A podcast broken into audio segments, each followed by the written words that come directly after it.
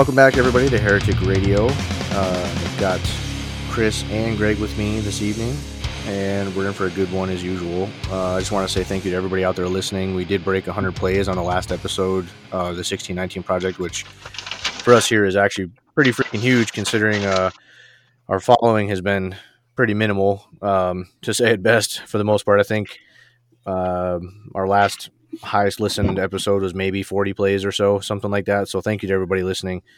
Um, and I again always encourage the feedback. Let us know how we're doing. Um, if there's something you guys want to hear us talk about, um, or something you like or don't like, whatever you have beefs, whatever, uh, let us know. Hit us up on the Facebook page or send us an email at hereticradiopodcast at gmail.com. So uh, another big announcement. Um, Greg has now been deemed an official contributor for Heretic Radio. So, uh, thanks for taking us up on that offer, Greg.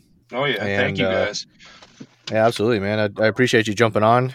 And yeah, um, it's, this whole little project is pretty cool to me. Like I like doing stuff like this.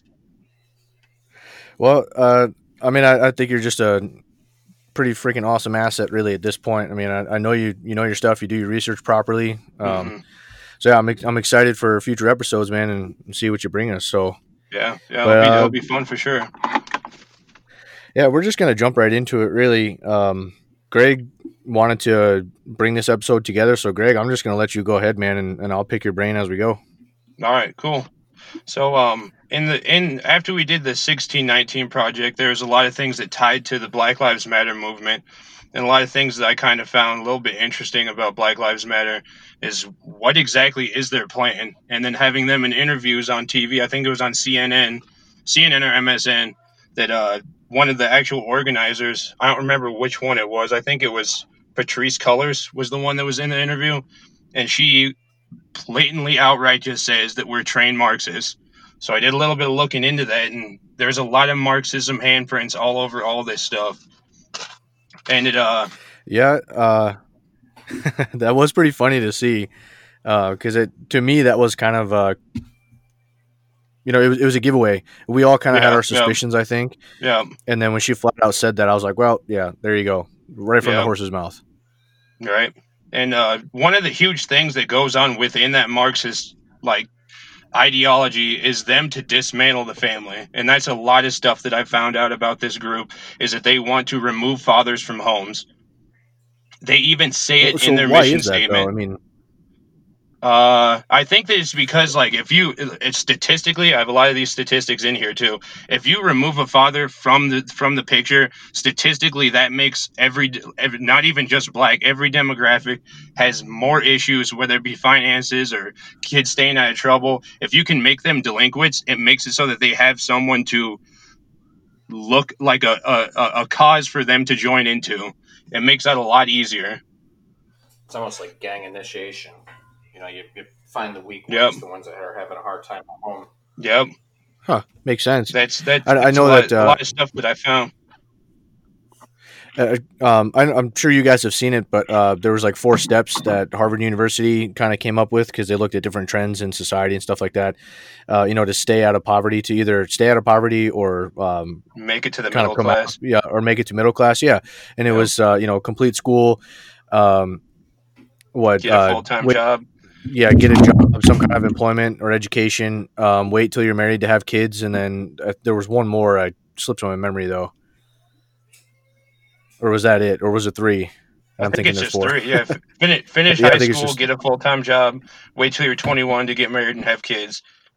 Yeah, yeah, and and it's and it, it makes a lot of sense too. Like if they can break up the nuclear family like that and just basically give those kids like no shot whatsoever to complete Right. those three things, it, it- to me that seems kind of genius in that aspect. If if that's the right word to say, I guess. But Right. Because like here's here's a couple, just a few statistics right here that just go off of how how families are affected by not having a father in the home. So 90% of homeless or runaway kids are fatherless.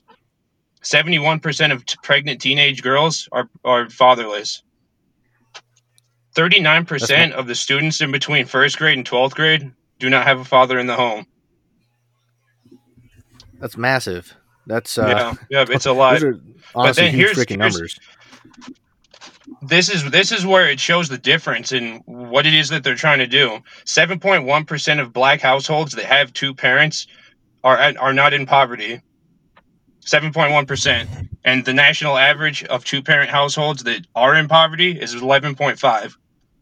So black households that have both parents do better than the national average as far as staying out of poverty. So, and this is, I mean, and those stats are from before BLM. Yeah, this too, is from right? this is I from the mean, Department of Education. I got it off of the NPR website, So- and it's a study that was done by the U.S. Department of Education. So why do you why do you think that is in your opinion, Greg? Like, why do you think that the black community is is affected more by that? I guess because it, it it seems like they're the ones that are suffering the most from from the family. Yeah, targeted almost uh, from having a broken home, essentially. Uh, I don't know exactly why it is that it's like that, but I do I do think that the effects that were done in the 1960s with the Democrat the Democratic Party to have that war on poverty, I think that had a huge effect because at that point in time, the poverty level for black people was substantially higher than it was for white people or any other kind of race. But as time has gone on, it's Yeah. made it so that that system is easier for you to stay on. People get on welfare and they don't get off they get on welfare and they make that a lifestyle. They make it so that there's a lot more incentive to stay on welfare. If you're a single if you're a single parent making fifteen thousand dollars a year, you're going to receive thousands of dollars in food stamps. But if you're married and you're still making the same amount, you don't get anything. Yeah, because that's that's all based on household income as as far as I'm tracking. But right? so it's almost like Yeah. there's an incentive to have a broken family. I mean, That's That- what it, that's that's what it what looks it like to me. like. Candace But Owens getting- is carrying on this constantly. She, she uh, she's right on the ball with this, and um, nobody seems to want to listen to her. The Democrats don't don't like it. oh no, because she she broke the mold Yeah, when, Yeah. it, when it comes to being quote unquote black in America. That that's why they Right. hate her. She's It- immediately hardly labeled ever as do an they Uncle refute her Tom. points. Yeah, Yeah, Yeah. I've seen I've seen a whole bunch of memes and stuff on on Twitter and Facebook and stuff like that where it has like uh, I don't know if you guys know who the Hodge twins are, uh, uh, oh yeah, Larry Elder, some guys like that, Candace Owens, and these and like I saw a meme that Snoop Dogg posted and it had them in like a square like the Brady Bunch, but it said the Coon Bunch. See that's they- terrible. Like Yeah, yeah. Like I don't understand. I don't understand what this thing is with with uh, people of other races putting down other races or putting down yourself to uplift. I guess yourself. Like it's it's not it's not productive. Charles Barkley went on TV and he was even saying, "Why are we doing this?" Because you have all these celebrities, these uh, uh, Nick Cannon and a couple other people were going online and saying all this stuff about the Jews and all this anti-Semitic stuff and saying that white people were savages and that's okay. That's accepted. When it's Yeah. if that was done if that was done the other way around, there would they would be done in business. They would never work in show business again. yeah, their careers would be destroyed like instantaneously, and they would never get hired anywhere else. And yeah, it, it's it's just crazy. And uh, it, when it comes to like like black folk like going after other black folk for having different opinions and views and stuff, it's almost like an attempt to shame them like back into like you know the mainstream style of thinking. Right. Like And like how dare you have not- your own thoughts and make your own opinions? Yep, that's why Candace Owen calls it getting off the plantation. She says that you have that plantation mentality where they want to keep you as as as a as a lesser person, and you have to follow this kind of thinking. Once I started to realize that's how it was, I I had I I wasn't really that into the Democratic Party. I was kind of one of those people who wasn't really political. I kind of just paid attention, just listened to what other other people would tell me. But then you have people Right. like uh, uh, Leo Terrell. He was a, a a civil rights lawyer, older guy. He's black, and uh, he was hardcore Democrat. Like he always would talk about the Republicans, how much that he doesn't like them. And then about three or four months ago, that guy entirely flipped. Like he got red pilled, and he talks out against the Democratic Party. He cannot stand Joe Biden. He thinks that he's just an outright racist, which I think he is too. But he's he's even speaking out. This guy used to go on Tucker Carlson's show and stuff and sit there and just absolutely just talk about the Republicans being racist, and he just entirely flipped because he just started to see how stuff was. He started seeing how people were being treated by thinking different. Yeah, it and that's just crazy. Um, I think a lot more, uh, you know, black people in the U.S. are kind of waking up to that. Um, who was that one? I want to say he was a Democrat out of Georgia. He's still a Democrat, but he supports Trump uh, to an extent, anyways. Oh, I know And who you're talking out his- about. Yeah, he, he called out his fellow Democrats for basically saying like you guys are completely, you know, just manipulating everything. Um, I can't remember his name off the top of my head now. I, I just read an article on him today, but I mean, but he's he's spot on with it, you know. Right. Um, and and the whole like like Trump is the first racist president, you know, or whatever the crap. It's like, man, you guys really don't know history. Like, Yeah, uh, yeah. uh, Johnson was horribly Lyndon B. uh, racist. LBJ, he had uh, some memoirs that came out, and someone who was uh, someone who wrote them had spoken with his uh, driver, and his driver had straight up said that when he was driving him, he said, "I'm either going to call you nigger, I'm going to call you boy. I'm not calling you your name." That was a quote that was in the Good book that was said by LBJ to his driver. and that man was president. Good Right. grief. yep. So okay, so they want the destruction of the nuclear family. Wh- What else did you find out on BLM? Uh, so it's just a lot of this Marxist stuff that I found in here. There's a lot of organizations that were there. there there's a lot of extremists that I found in these groups. There's uh, what's his name?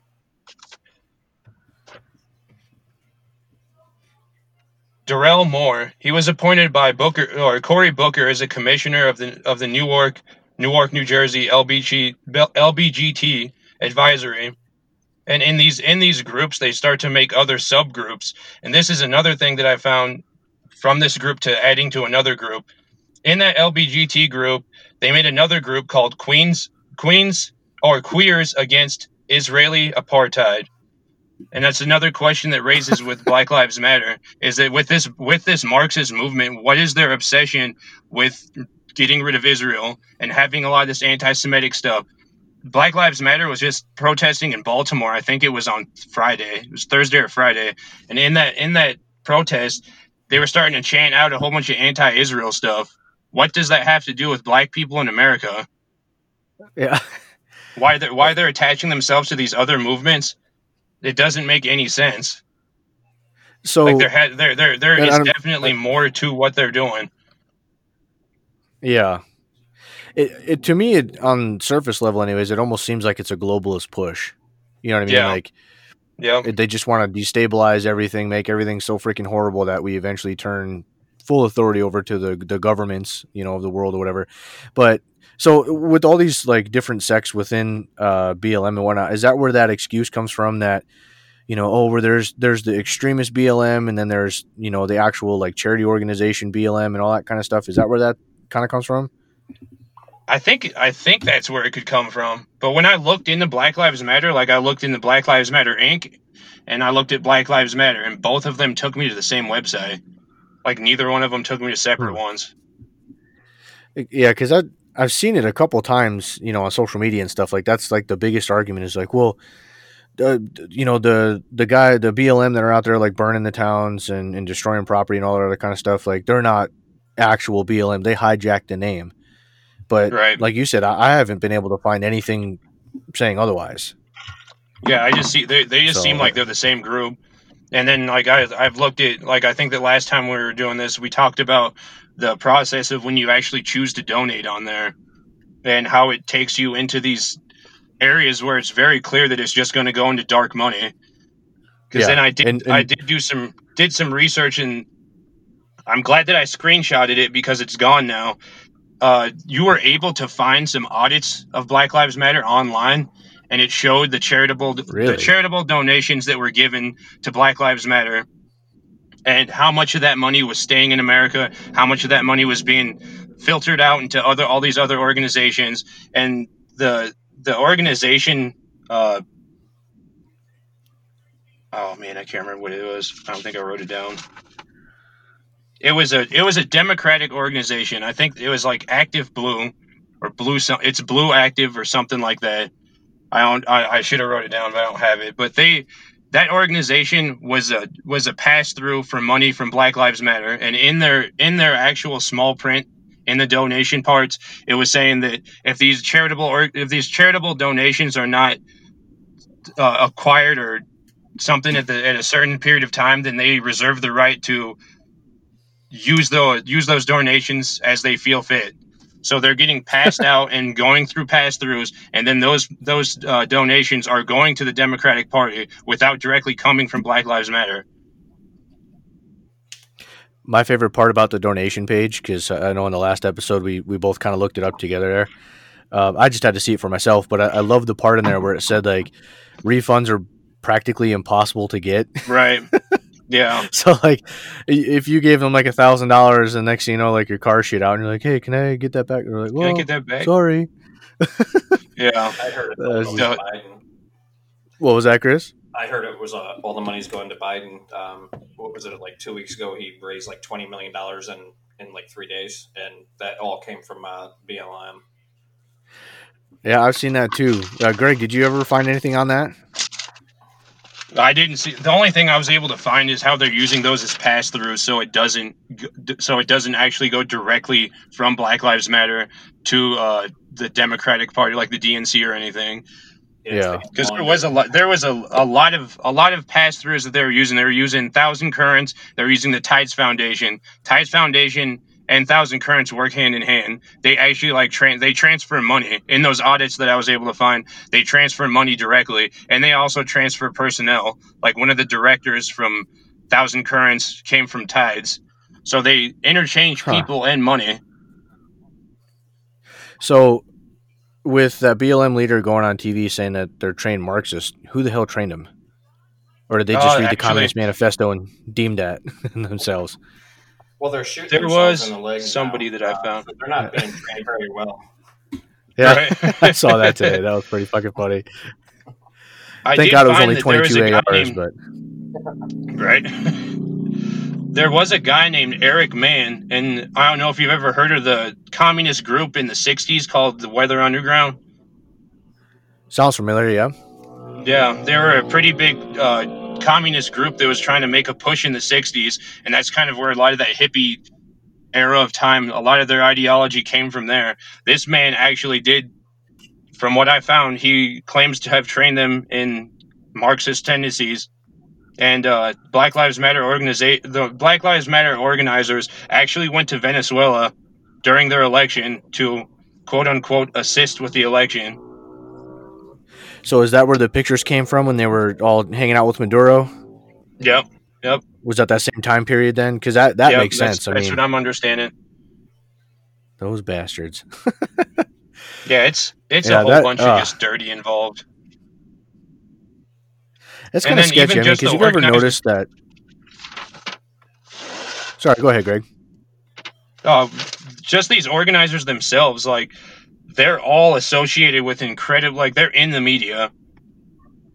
Alicia Garza, she's a writer for the Guardian, the Na- the National, Rolling Stone. Patrisse Cullors, she's an American artist and activist, LBGT activist, advocates for prison reform and uh, abolishment of prison. Opal Tim- Tom Tempe, she's a human rights activist, former executive director of United States' first national immigration rights organization, Black Alliance for Justice and Im- of Immigration. She wrote for Glamour, Essence, CNN, MSN, BET, and she published several columns for Huffington Post and the Time magazine.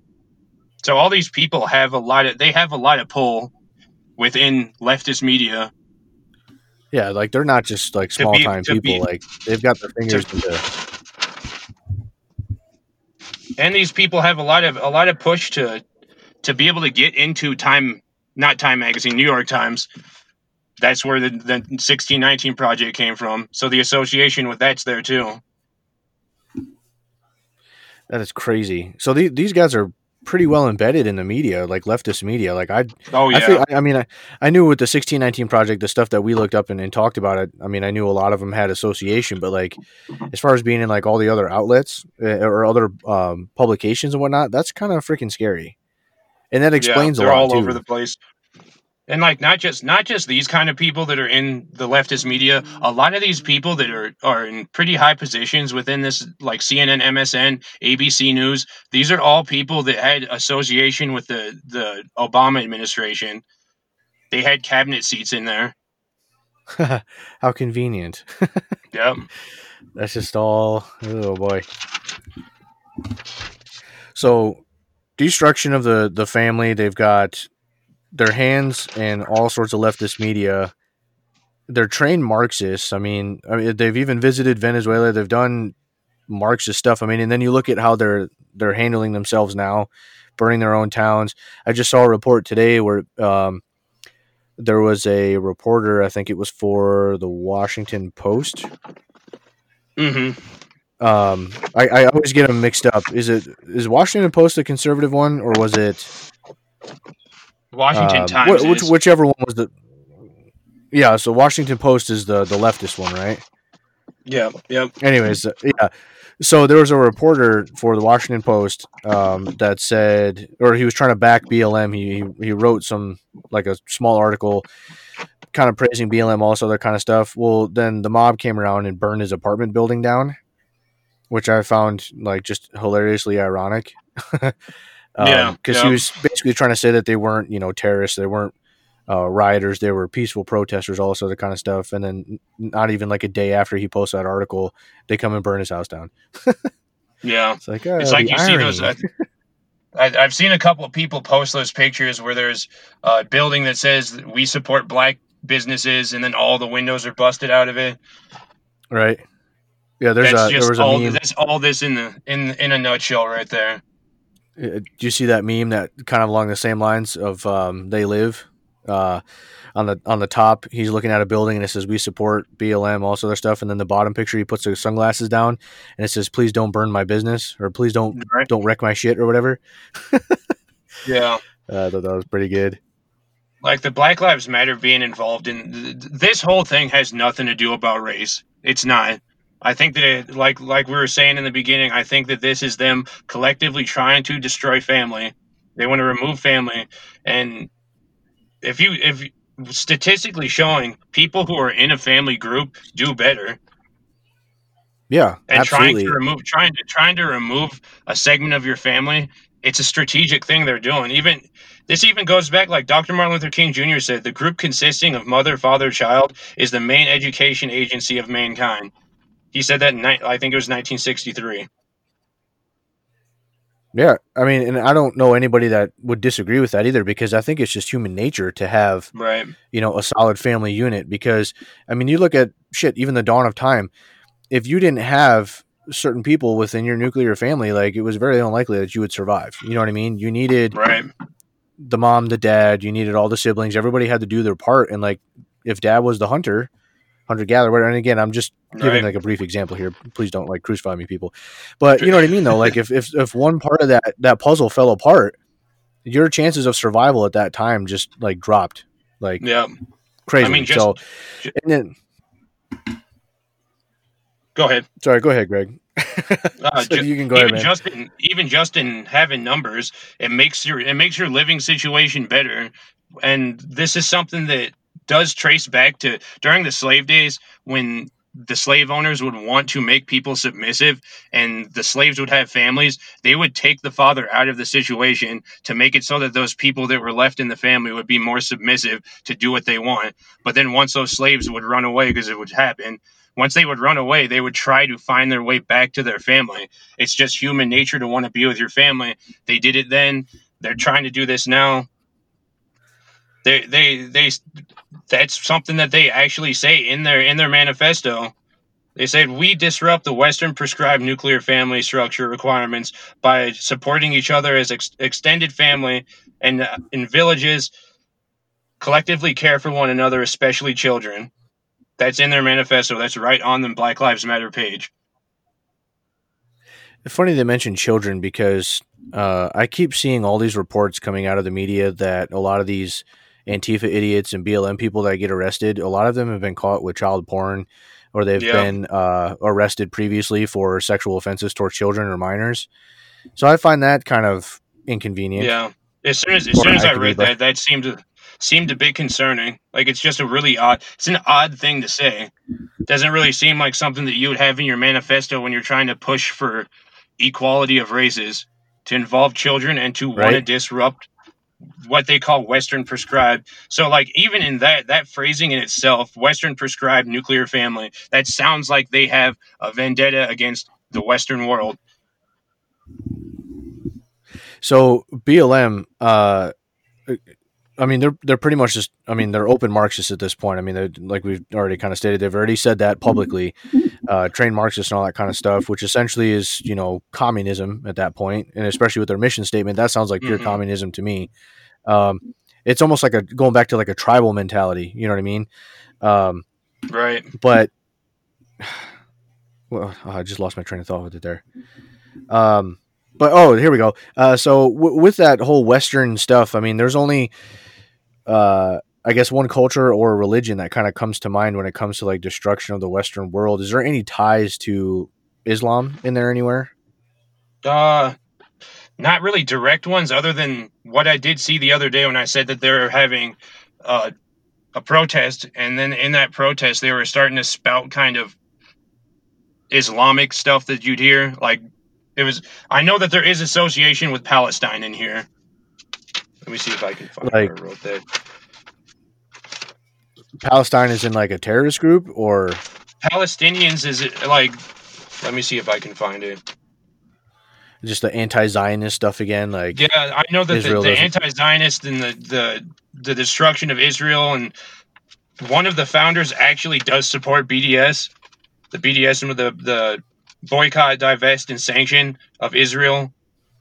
Some of these congresswomen, Huh. Ilhan Omar, uh, Rashida Tlaib, they have also like kind of sworn their allegiance to Black Lives Matter, and they have also agreed with BDS by association, there's there are people involved with Black Lives Matter. Susan Sarsour, is that what her name is? Susan. Oh, Sarsour? God, yeah. Laura. Is that her name, Susan? uh, um, Yeah. Well, she she came out and she's backing Joe Biden right now, and she is openly anti-Israel. I'm gonna guess that's why Joe Biden um, the other was it early this week or last week said that uh, he's gonna try to institute um, uh, Muslim religion in our schools so that kids Yeah. can learn about it. Yep. Yeah, that's not gonna fly too well. No. You can't take Christianity out of our schools and then put Muslim religion in them. It, that's not how it works. it's all right. Give him No, five minutes if at we could even said that shit. Right. Um, so, and and I've heard rumors too that like BLM is secretly being funded by Soros, which seems to kind of be like a, a whole conservative like fallback. Like that's always it's always brought up. Um, you know, oh, they're funded by Soros. They're funded by Soros. I've heard that about several uh, groups and entities out there. Did you ever find anything on that, Greg, uh, when you're doing your research? Because it always seems like a to be a prominent like point for conservatives for some reason. Yeah, I did find that uh, the Tides Fund, the Tides Foundation, is proven to have been associated with George Soros, and that's one of the things that they use as a pass through for money from that gets donated to Black Lives Matter to filter down into these other groups that they're giving money out to. Because the Tides Foundation and Thousand Currents both are global; they're both global agencies, and in those audits that I did see, a lot of that money that comes through those pass throughs goes out to other countries. There was actually a separate area where it was Latin American countries. There's a separate area that's Asian countries, uh, African countries. The one that received the least amount of funding was American, com- like American cities. American cities got the least of the cut after it had fil- filtered through all those pass throughs. But then Black Lives Matter themselves was taking a cut, but they were not showing where that was going. It wasn't getting split out into all those other separate groups that I just said. So I wonder, uh, I mean, donations don't have to be declared necessarily to the IRS, but do they still track those? Do you think? Uh, I, I believe over a certain amount they have to be um, you have you disclose where it came from. Because I would think if, if millions of dollars are, are trading hands that frequently, like the IRS would have to be, uh, you know, putting their nose in it because, God forbid, I get like a couple bucks of interest from my bank account every year, and they want to know that. So, right. um, I don't know if that's if that's know what I mean? they're doing with those. Yeah, but I think that that might be what they're using those pass throughs for, is so that they're not getting incredibly large lump sums. It's smaller amounts, and it's going from organization to organization, kind of making it, try, kind of making the the paper trail harder for them to track. Yeah, and it makes sense. I don't um, I don't think that Black Lives Matter has a tax ID number or anything that the IRS is tracking. somebody's got to have a 501c somewhere but like you said though i don't think it's actually blm that does it because of how they're going through the, the tides and uh, that other organization you stated there so it's probably one of those two and they're just funneling that money through is my guess uh, to kind of keep it hush hush Yep. That's what it But- that's what it looked like to me. So that's crazy um, that's just that's a shit ton of money just passing hands and nobody's keeping track of that apart from the the foundations or the groups themselves that that is crazy i, I don't see how the irs wouldn't be involved in that Right. And, and, I'm the- sure that the- they have the numbers. They're just not public about it. Yeah, because that's where those, and then, like I was saying, those audits that I was able to find, those audits once uh, it kind of got public, and I think that it started because Black Lives Matter watches traffic of some of the things that are searched for on Google. I found that out is that they watch traffic of their site. If you go there, like you, they they you are no they they know that you've been there, like they're using your cookies and stuff, and Right. they're watching the traffic of what's coming through. And if you, I think that once all these people started looking into it, that's when those audits were not able to be found anymore. You can't find them. So, where where did they go? Do you think? I don't know. I think that they just removed them, had Huh. them removed because these are people who also have connections into Google and stuff. It's Yeah. not like the left doesn't. The left has a huge stranglehold on uh, big tech. I mean, every big tech platform other than Parler. Yeah, Parler. Side note on that. Uh, I'm still trying to figure out how to use that. It's it's like a Twitter base, and I have a Twitter, but I haven't used it in years, so God knows if it's even active. That whole platform and that style is completely like new to me in a sense. I have no idea how to use it. I'm still trying to figure it out.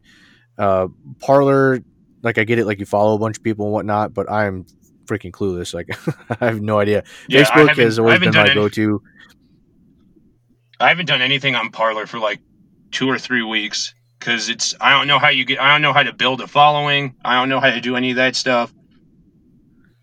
It's hard. Yeah, to, it's kind of hard to build a following on Twitter too. Eh, What do you? Because Twitter, I, I'm I'm not even sure how to use that. Like, I like I get the the tweets and like adding people and whatnot, but I'm I'm clueless and I, I feel old.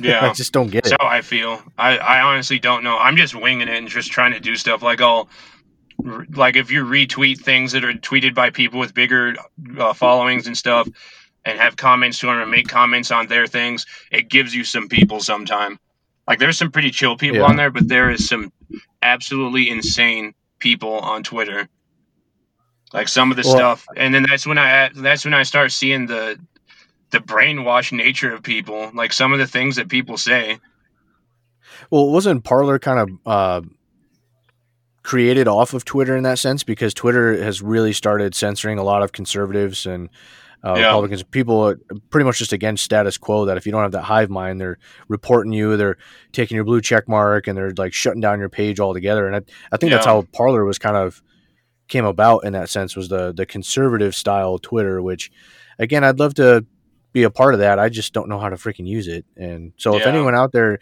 can give us a crash course on how to build a following or something, like I would love to set up a Heretic Radio page for us, but until then, uh, yeah, I don't know. right I'm like, all right. yeah But- even even parler on some of the things i watch a lot of conservative stuff and uh, even in their advertisements they say that this is a platform that you're not going to have to worry about being censored you have freedom of speech here they advertise it as something like that because twitter twitter did get absolutely insane with what their regulations are what they're qualifying as hate speech their doxing rules that only apply to people on the right but they don't apply to people on the left like those Covington kids when there's a when that all that stuff happened, you had all these people doxing doxing them, trying to figure out what their names are and stuff, making l- threats on their life, and nothing happens to them. And then there's a guy named Zuby. He's a he's a British guy. He's a rapper. He was in a conversation with an individual. He did not know this individual was trans, and he said, "Okay, dude." He got suspended for three days for saying that because apparently that is See? targeting. under under Twitter's un, under Twitter's rules, that is now called targeting because he did not know that person That was is trans and called him dude. For Yeah, misgendering someone on the internet when you have no inclination as to what they identify as. Right. And the conspiracy just kept going. Alex Jones, who I don't agree with on much of anything, he he got he got banned from every platform within like two days of of everything. He got kicked Oh, off yeah, they- YouTube. He got kicked off Twitter. I don't think he has a Facebook. I don't know if he did have a Facebook, but all of his social media platforms he was removed from. yeah. Oh, it's funny you mentioned the Covington kids. Did you see that they finally settled, or that kid settled for two hundred fifty million when Yeah. he turns eighteen? That's Yeah, that's I- pretty funny. Uh, yeah, he. I'm sure he's got the last laugh because that kid's got it made for the rest of his freaking life. Him and his Right. homies. But like, uh, yeah, I mean, I'd take death threats for 250 mil. Like, what the Right. hell? But oh, that's some crazy shit. Yeah, it seems So- like that's the American dream now to sue.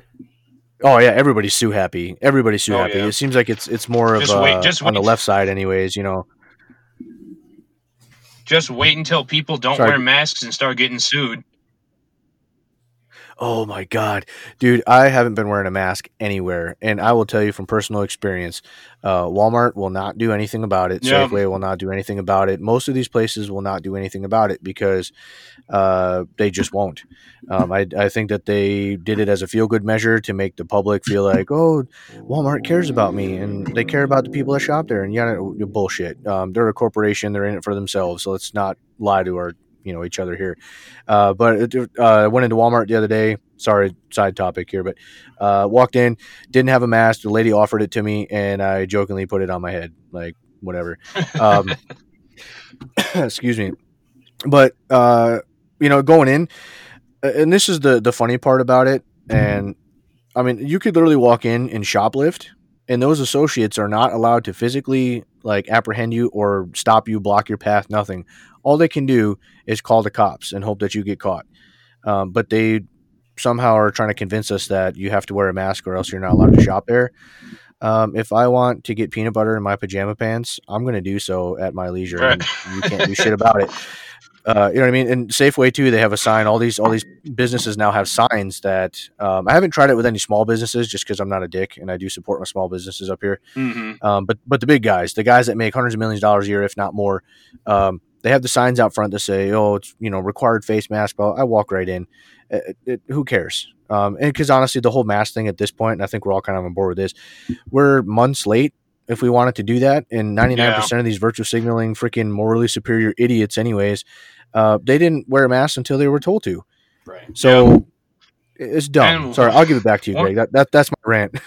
Well, this was just one more thing with this, like the mask thing. Like I have to wear a mask at work. I work in a retirement home, so I understand that, and it's my job, so I don't really have a choice. But um, That's understandable. these, this this that's thing totally with the mask, understandable, though. yeah, yeah. But like the thing with the masks is, if these masks work so well, then why can't someone wear a mask in the hospital and visit their wife who's having a baby or a family member that's dying? If those masks work and they would say that they do, why wouldn't that be the best place to have them? Because it's a hospital. You would think that that'd be the cleanest place. I mean, it's not, but the Yeah. cleanest scenario that you could be in. Yeah. And these, and if your mask works so well, then like, what does it matter if I'm not wearing one? Exactly. It's just uh it's it's a moral high ground for a lot of these idiots, but I I, I think we should stop on the COVID right there because that's that's Chris's baby for the next episode is pretty much another another Corona grievances. Um, I don't know if you heard the first one, Greg, uh, but we did a kind of a funny Corona grievances one uh, a couple episodes back. But I'm Yeah. letting Chris take the lead on that one because Chris, I know you're gonna bring up a lot of good shit, and I'm waiting Yeah. to laugh my ass off. Um, I don't So- feel good about yelling at a 75 year old woman. I don't. yeah, yeah, right. Worry about that. Oh God. So yeah. Um Yeah. Well, um, now, uh, the, the thing that we were talking about earlier about the um, the denuclearization of the family and making people dependent. Um, I don't know if you if you see it coming, but the Democrats are really working hard, and it's not just going to be black people that are affected. They're pushing really hard on this uh, stimulus check to continue the six hundred dollar a week checks, um, and you know, people uh, last week they didn't get it on time here in New York, and they people flip shit. You know, now that all of a sudden they're dependent on this, um, and they don't want to go back to work. So the Democrats are saying, no, we need to extend this until at least next year for for people. So that's going to make people more dependent. And if if you know, like these asshole lazy scumbags that um, are sitting home collecting this money, say, oh my God, the Democrats they they're going to give me this money. Well, yeah, I'll probably vote for them then this year because I need that money. Oh, you know, uh, yeah. Yep. I saw that coming from a mile away, and now they're pushing for a second stimulus check, like you said. Yep. They're uh, yep. supposedly as early as the beginning of August, we're all going to get the extra twelve hundred and an additional for dependents, all that kind of shit. Yep. Uh, the latest number was an additional four trillion in a deficit. Uh, wow. Uh, which is still to me that is completely freaking crazy because we are never yeah. going to pay that back. Generations no. and generations later are still going to be in debt, and our greatest grandkids way down the road are still going to be paying on that crap. Uh, meanwhile, right. the Federal Reserve is just going to keep pumping out money. You look at the coin shortage and stuff that's going on, and you had people way back, like in January, Nancy Pelosi. I think we noted this on the last one too. Um, they're pushing like, oh, we should just have an all digital currency. That would cause a fiasco on itself. And then you look at the shit that's going on right now with the, the coin shortage. Oops, sorry, hit my freaking uh, mic here. Um, it just seems all too convenient, Chris, that you know, you bring that up, and it just seems like they're literally pushing for that. Uh, you know, the the federal dependency, and then once you give them the digital currency, then you literally have no control over your money because at any point in time, right. in my opinion, call me crazy, I don't care. They could seize your assets, they could lock your bank account out, they could literally withdraw your funds for whatever fucking reason at that point. You know what I mean? Yeah, um, yeah. They can. It's just it's too fucking scary and, and BLM I think is being used as a, a weapon for that too, uh, to to push that agenda. I mean, tell me if if you don't agree with me, fellas, but uh, they kind of seem like the strong arm of all of that, like creating that fear to get people to give up their their independence from the government. You know what I mean? Like they BLM yeah. is causing so much havoc in the major cities right now that I could see people getting desperate, like, well, they burned down my business or they're causing so much yeah. problems I can't even get to work, so on and so forth. And then you throw in the fucking coronavirus in there it's like two pairs of dirty yeah. underwear together. You know, it's just yeah. it's terrible. All the all those things are being used. They're just catapulting their their Marxist ideology. They're using all these things as a foothold to be able to make it so that people see that if things get bad, the government's going to take care of me, and we're always going to be okay as long as we just put all of our faith into the government. And this this is yeah. what they're doing. They're going to promise all this stuff away to people and give us your freedoms and we'll give you this in exchange until you've given up all the freedoms and then they don't have anything to exchange anymore. And then what you then then what happens? And they and after all these riots and stuff the stuff that happened in Portland here just recently. You have the mayor like you have these mayors of these cities that are just bowing down bending the knee to all these groups and then come to find out these groups that you're bending down to hate you.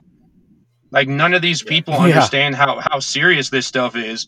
They're just letting all this stuff happen and the people who are normal citizens who just want to be safe and be able to go to work they can't do that like like right. we were saying we have these businesses that are putting up signs saying like please don't break my stuff i support black lives matter or whatever organization it is that's doing the attacking then you have all these rioters and stuff that are trying to play victim, saying that they're not even doing anything, but they're running around in riot gear, and then they get picked up by a federal agent. Well, maybe if you're just maybe if you just don't go to places like that wearing riot gear, you won't get in trouble. You won't get picked up by feds. Right. Um, didn't the Portland mayor's uh, house just get vandalized over the weekend? I mean, completely yep. graffiti, everything. Yeah. she called the cops. You know, to, hey, can you help me out here? Can you investigate? And you're like, wait, I thought you wanted to defund the police, but now you need their help. Come on. Yeah. They're, yeah. They don't care about the Democrats either. You know, these these uh, Antifa members and whoever the hell they are, they, they don't give a shit about anybody. They're on their. Who's was the? Yeah, it's a, who was the the. Uh, sorry, who who was the city official that just got tear gassed with the uh, quote unquote peaceful oh, protesters over the weekend? Oh, the the mayor I, there, I can't remember his name. Um, was it the mayor of Portland or the mayor of Seattle? I, I, I couldn't remember. Portland. It was one of the two of them. I just I found that hilarious because the media, of course, tried to twist that as like, oh, it was peaceful. Uh, no, they weren't dispersing when they were told, and I dare anyone to call me a fucking bootlicker because I'm the farthest thing from it. Uh, but when they're messing with federal buildings, then obviously that supersedes city and state law at that point or anything at that level. Uh, and he's out there literally right in the middle. Uh, No one's moving, so they just start lobbing tear gas canisters, and he's like right in it. And I, I am sorry, I laughed. That's I thought it was freaking hilarious, hilarious. and, then, and then the crowd turned on him. Like uh, Yep. an hour later, they turned on him, telling him he should quit. Same Yeah. thing happened in Min- same thing happened in Minneapolis. Same thing happened in in uh, Seattle with little that little group. What was it? Chaz. Yeah, the, yeah, the Chaz Chop incident. Yeah, yeah. The mayor of the I mayor. Of, I think ass that was in. Se- Yeah, I was in Seattle. The mayor of Seattle all thought that these people. Oh, it's just going to be the summer of love. And then once things started coming to a head, she found out that they don't care about her either. They're they're planning on marching to her house. Yep. Yeah, they they literally don't care. They eat their own. You know, I mean, we've seen multiple examples of that time and time again. They just don't give a shit. It's it's literally a. I think their mantra is like by any means necessary. Like everyone is expendable. No one is is worth keeping around for long enough. And these politicians and shit uh, are trying to play, you know, buddy buddy, and it always ends up biting them in the ass. And I, I think that's just freaking hilarious. And then they want to cry wolf when you know federal agents come in to, to you know protect federal properties and stuff. And it's like maybe you shouldn't have uh, encouraged that behavior in the first place, and you never would have Right. had federal agents on your door anyways. But Yeah, and then Oh, and man. then when they're doing uh when they're allowing these things to happen, the people who are actually caught doing legitimate criminal activities, they're not being charged with with the crimes they should be charged with. There's no there's no law and order at all for them to stop doing these kinds of things and allow people to Yeah. live in the city safe. And then on top of all Uh, that, they're talking about getting rid of the police. yeah, it, it, it's the destruction. It's the um, the decay of society, in my opinion, because you know they can't have their communist revolution if the system is still functioning, if life is still you know Right. somewhat easy. Like you know what I mean? Because that's that's something I I think I was gonna say earlier. Like, has anybody ever noticed that in these socialist communist um, establishments? They never start brand new. They always have to go into a certain country or an area and literally overturn the existing system and, and people in power, and then they just light everything on fire. Right. I mean, Yeah, and it's and it's literally lit on fire too.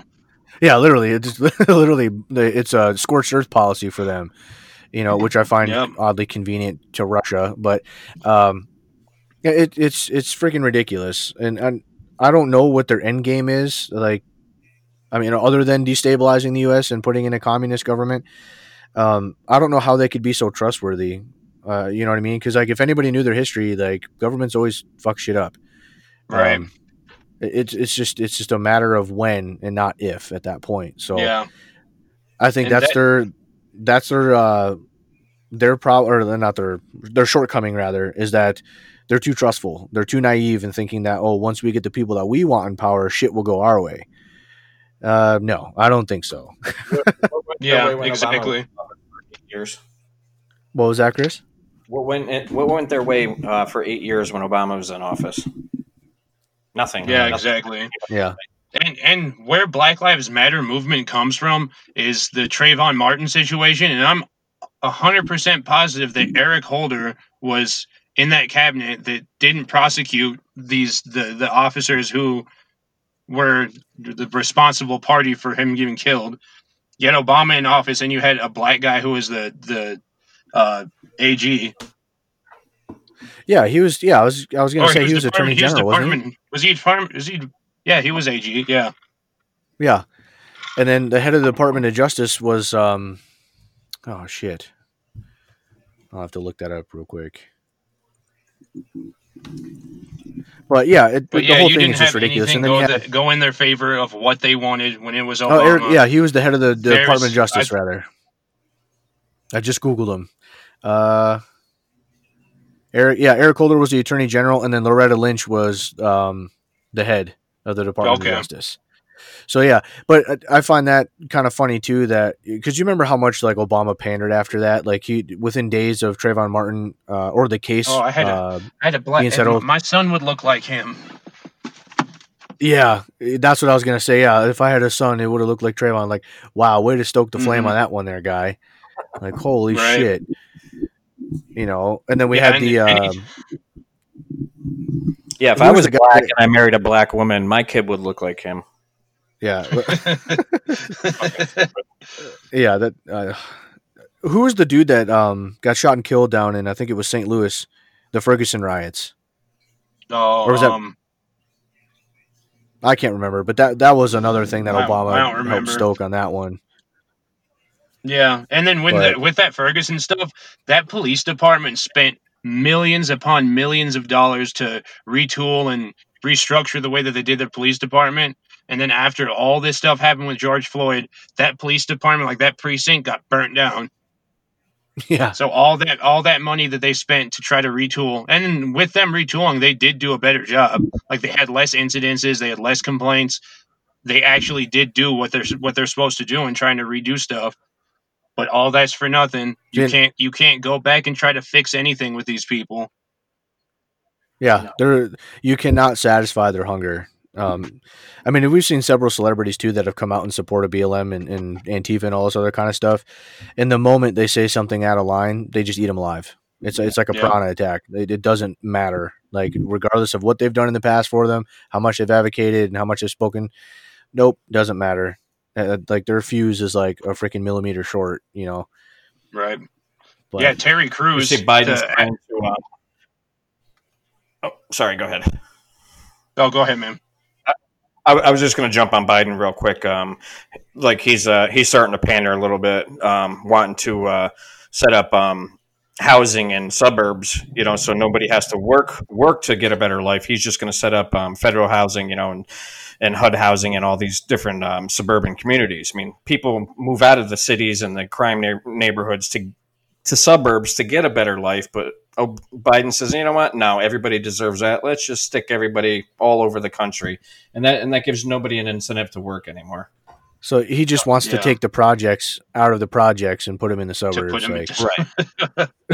Right. That's That's- kind of you know that's- that's kind of uh, that's pandering at its worst, and that's uh that's that's not helping anybody. That's giving nobody uh, motivation to better themselves. So that keeps the you know the the one parent households still on the government paycheck. Exactly, keeping them dependent, and, Right, it, yeah, and it's, it's disgusting, in, honestly. a, in a better neighborhood, which will turn to shit if you if you have you know it does. And I'm not just say black people. It's uh, like all scumbag people, white, black, Chinese, whatever. If you're a scumbag and you're gonna they're gonna put you in a neighborhood like you know a nice neighborhood, and then you bring because you're you're going to bring your crime element with you. It's not just gonna stop because you live at you know live in a cul-de-sac now. It's Yeah. not, right. but it, Look It's- at look at how these at how these riots have gone. People thought that it was going to stop when they started to get to nicer neighborhoods, and then when they did get into nicer neighborhoods, look what happens. People try to defend their property, and they get prosecuted to the full extent. People who are doing the right thing are getting punished, while these people are acting like absolute thugs and they're walking around the streets. And then this also ties back into coronavirus because they released all these people onto the streets because they were so scared they were going to get the coronavirus. Give them a mask. yeah. right? Yeah, and and we've come full circle. Oh my god. Uh, yeah, that I, I will say one thing about that. Uh, that the McCloskeys there that defended their property. For one, that was just like, I'm sorry, fellas, but that was peak male performance in my opinion. The pink freaking polo, he had the chinos on with the leather belt, he had the freaking pinky ring and shit, in the old school like old school like 80s Armalite AR-15. I'm sorry, man. Like that was Yeah. just freaking cool to me. No, I'm I just mean- kidding. I mean, was- sh- the woman there, she shouldn't have been pointing it. You know, just just Yeah. show, just show it. You know, makes you know, let people know that you have it. Don't start pointing at them like a fucking imbecile. I mean, she Yeah. made everybody look bad. Which is funny enough. Uh, her pistol wasn't even operable. That that Right. apparently it, it couldn't even fire. Like it wasn't functioning whatsoever. And then when the DA's office got it, they assembled it so that it could work. Of and that's course, when I they brought the charges. Um, you know, Yeah. so like See, it could have worked. nonetheless, it was a 25 auto. Like you'd have to shoot him right in the freaking eyeball to actually do some damn damage with that thing. Because how do you live in a mansion like that and then you buy your wife a freaking tiny ass pea shooter? Which, granted, he probably had his reasons, I'm sure. But well, because she pointed it at people, so he didn't want her to give her something that didn't work. if, if I give And her then she this tried to and kill she points the way she does, right. right, Go feel good about yourself, honey. yeah. And if a booger freaking hook right on the trigger too the whole time, I'm just like, ah, stop waving that thing around. Like, but thankfully nobody got hurt. Right. But yeah, and then and then the mob came back a couple days later, you know, and threatened to burn their shit down supposedly and whatever else. And then here comes the charges and. Uh, I, I thought it was funny that those two. So the McCloskeys were both attorneys, but they chose not to represent themselves. They hired an, another attorney, um, and they're probably going to sue the living shit out of the St. Louis uh, District Attorney's Office because they're notoriously uh, Democratic. They're one of very few counties in the entire state of Missouri that are blue. Um, and I think that they tried to go after the McCloskeys to clearly make an example. But one thing that the media left out, um, at least the left side media, and a lot of people choose to forget, was that the McCloskeys only responded with their firearms after they broke the the quote unquote protesters broke down their uh, gate to get onto their property. And several of those quote unquote protesters had firearms themselves. I've seen Right, several pictures where there was dudes in those crowds that had ARs and rifles and pistols and all sorts of shit. So force has to be met with equal force um, when it comes to that. But totally ridiculous. Uh, a funny situation to me. I know the McCloskeys, I'm sure, are going to come out on top because the governor already said he was going to pardon them anyways. Um, Right. You know, for whatever and, charges may and Missouri is a stand your I- ground law. Yeah, they have stand your ground, and I think, uh, yeah, just stand your ground rather. Which I had to do some research on that too because Yeah. I was kind of caught up on the difference between stand your ground law and castle doctrine. Um, New York is castle doctrine, which is weird because they're also a retreat state. Um, so, I mean, it, the only time you can shoot somebody is like if they're actively stabbing you. I had a buddy tell me that like because he's got his uh, carry permit, which to me is completely unheard of in the state of New York. It's extremely hard to get uh, carry concealed permit. Um, but he's got his and he's got plenty of guns and stuff. Really good guy, really knowledgeable, really responsible. Uh, but he was telling me that if someone's stabbing you, right, or beating the shit out of you, and you pull the pistol and they drop the knife or they stop hitting you, you are not legally allowed to shoot them. Damn. So my argument was, fuck that noise. I would have shot him and then told the cops, yeah, I shot him and then he dropped the knife. Because I'm not going Right. to sit there and like someone's going to stab me 10 times or twice or whatever the hell. And then, oh, I dropped the knife, can't shoot me. Bullshit. Um, South Dakota, we have uh, stand your ground laws, which, according to the, the state law, the codified law, um, as long as you can prove that there was a threat to yourself, your loved ones, or your property, Mhm. which includes your home, your car, personal effects, livestock out here is really big because we have more cows than people. Um, you are legally allowed to use deadly force against whoever that Right. perpetrator is. Uh, which thank God for that because honestly, I don't know what the hell I'd do. Um, but it's just it's crazy though, like how the media tried to justify that. You know, oh they were peaceful, bitch. They broke down a steel gate. Like how do you? Yeah. how much force did that take? It- You know, but Yeah. They peeled Anyways, that I- thing back too. Yeah, I mean, it, it looked like it was tinfoil at that point. I mean, because that shit was completely bent over and then broken off its hinges and on the ground. Yeah, Yeah. that's what the Oh, the media's been doing this stuff since the George Floyd thing. Ever since then, the media just tries to spin it. They'll cut stuff out of out of context, make it look like these people are just out there protesting, and that these fires just started themselves apparently. And I've heard people argue that these people are only looting these places because they need money to be able to buy uh, food. They're just using all of these all of these arguments that you if you have a brain in your head, you know that that's not true. This is not peaceful. Yeah. Peaceful people don't burn buildings down. So, Greg, since this was your baby tonight, what, what do you think is going to happen here? Let's let's just shoot it for six months from now. Where do you think is going to be the direction of BLM from here into six months? I honestly think that the, the pending election is going to have a huge standing on what's going to happen. I think that if Trump gets reelected, they're going to keep going harder and harder and harder. And there's going to be more situations like George Floyd that could either be that could just be fabricated situations like happened in uh, Atlanta where it was a justified shooting and they're just going to run with it. I think that the the election is going to have a huge effect on how this is handled. Same thing with the coronavirus, I believe too. But both of those things together are going to work hand in hand, and it's going to have a big say in how they go forward. So you have Joe, if you have Joe Biden in there, all of these progressive ideas that they want, they'll have a lot a, a lot more likely shot of them actually being implemented. And I think that Yeah, and I what they're tr- go ahead. Uh, I was just gonna say I I agree hundred percent with you. I just wanted to see what your take was on that. Yeah, because they're like what what I looked into this and was reading about is the idea for them to get rid of the nuclear family and to make it so you have single sheep out there that you can take all those sheep and corral them into one big flock. And once they get that idea, it makes it so it's easier to just project those ideas into their brain. Once they're in there, that's when you can get all these kids to do the work of the people who are doing all the thinking up top. And that's exactly what they're doing. They're taking people that are young and impressionable. Like a lot of these people, the average age of these protesters is about 20, 21. Then you have some of these older people who know more. They're not the ones who are out there riding in the streets. They're the ones who are feeding these people these ideas. And then you have other people feeding them with the money. It's a mass. It's a massive It's- thing. I think it's global. I think that it's a lot more nefarious than people think. The Black Lives Matter movement is seriously like the epitome of of, of a wolf in sheep's clothes. They're taking an idea that makes it makes it sound so innocent to the regular person, but in all actuality, there's so much. I think almost evil that's coming out of this.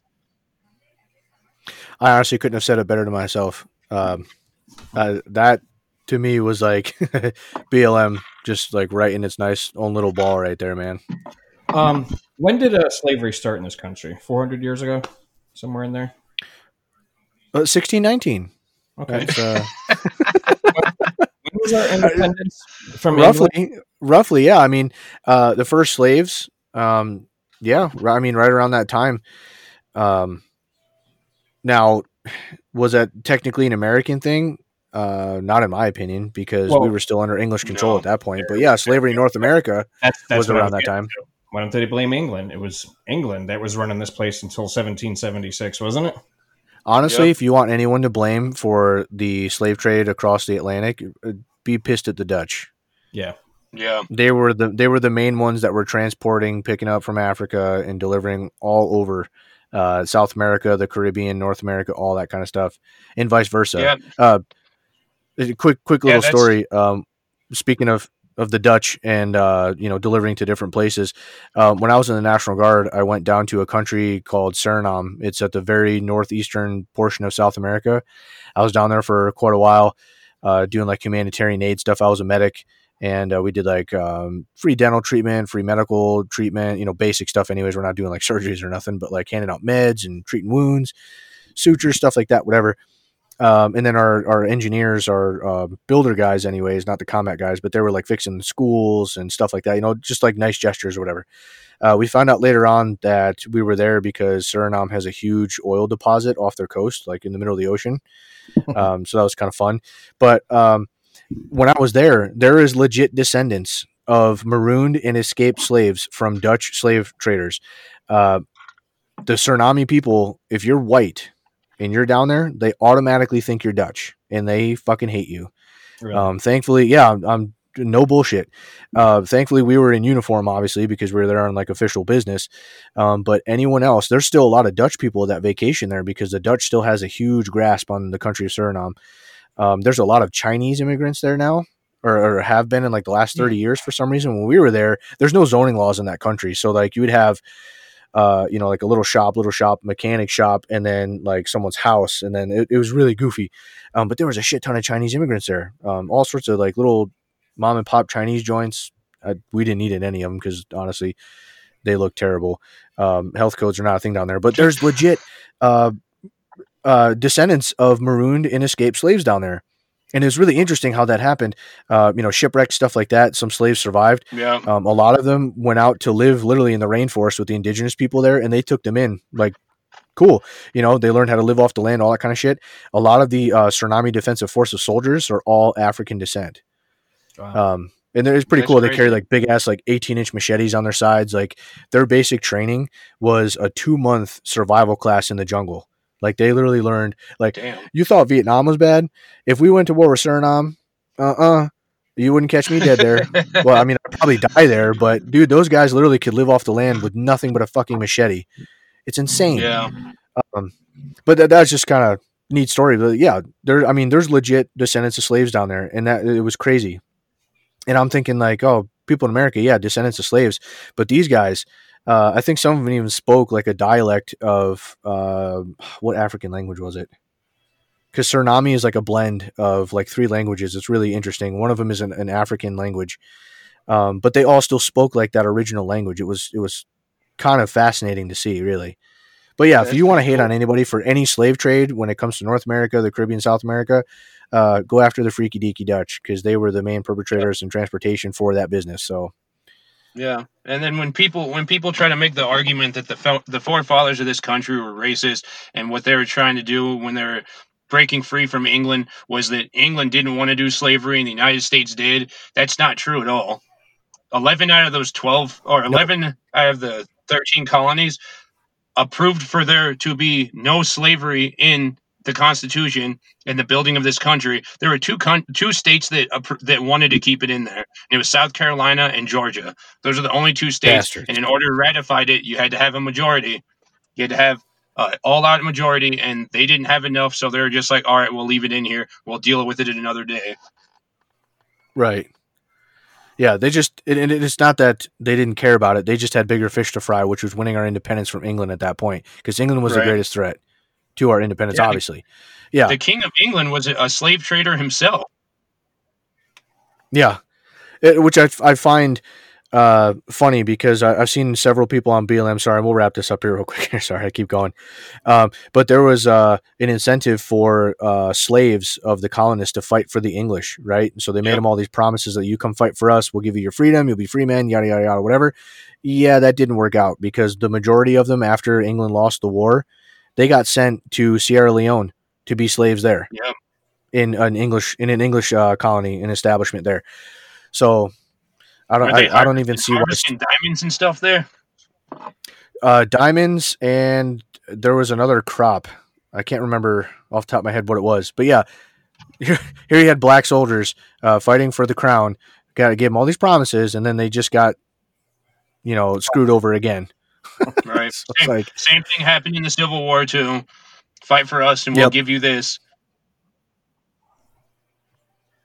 yeah, and then it never turns out because Yeah. government in general and, and politicians and stuff like that, you know, they're going to lie their ass off to get you to do what they want you to do.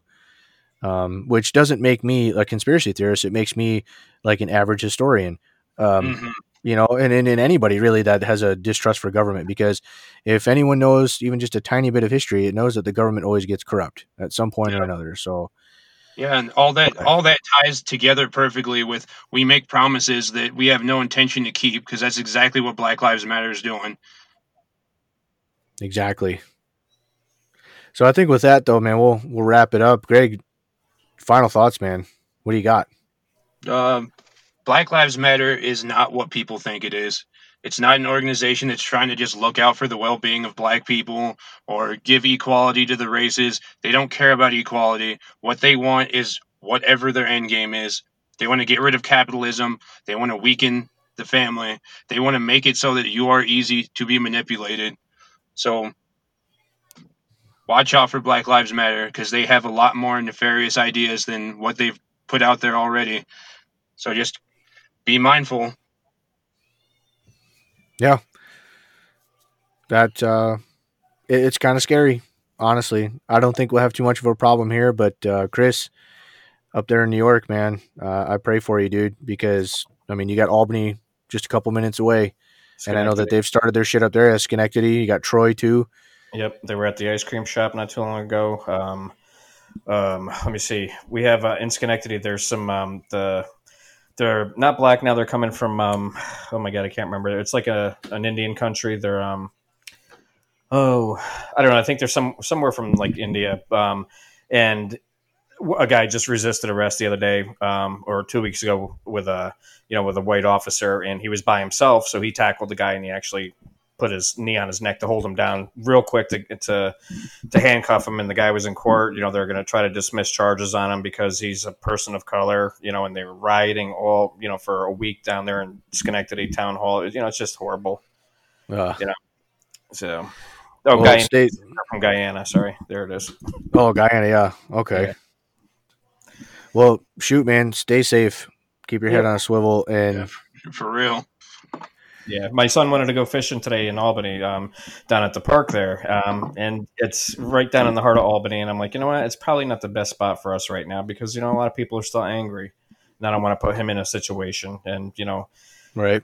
You're not able to. I I would get arrested if I was able, you know, if I was to defend myself down there. Uh, you know, even as a victim, I, I'm a, I'm in trouble. So we went somewhere different. Yeah, smart. Yeah. Unfortunate, but smart. Yeah, but sucks that it came to that. But well, guys, I, I think this uh, episode has been freaking awesome. Greg, thank you for putting everything together. Uh, oh, my yeah. hats off to you because I didn't do any research. I didn't put together. We typically what we do for our listeners is we um, we put together a flow sheet. Uh, you know, different things we want to hit on as far as the topic goes and different points or whatever. Greg took the, the, the wheel on this one, dude, and I think you fucking knocked it out of the park, dude. So I look forward to hearing more stuff that you got, man. I, I, think this was awesome. Chris, thanks for joining us. I know it's kind of late on East Coast there. Sorry for keeping you up. It's all right. But um, yeah, man. Um, just uh, we'll get together again and we'll just shoot each other a couple messages and we'll figure out when we want to do the next one. Chris, uh, the next one's all you, man. We're gonna do like a Corona grievances one again. We'll do some follow ups on it, whatever you want to do. And uh, if you want to do a flow sheet, whatever, totally fine. If not, whatever, we'll just wing it, man. Yeah, I'm, I'll go right off the cuff with uh, all the masks and the corona, and my, and my awesome governor here, like he likes to tout his own laws. yeah, let's save that for for the next one for sure because Cuomo, we could probably go forever on Cuomo, but but from all of us here at Heretic Radio, again, we appreciate everybody uh, listening in. Again, over 100 listens on, or uh, people listening, anyways. I know it's not a lot for a lot of podcasts, but for us, that's huge. So thank you. Um, you know, I, I, definitely want to keep this momentum up, or momentum up, excuse me. And uh, so again, thanks, guys. And we'll just close with that from everybody here. We'll see you guys next time.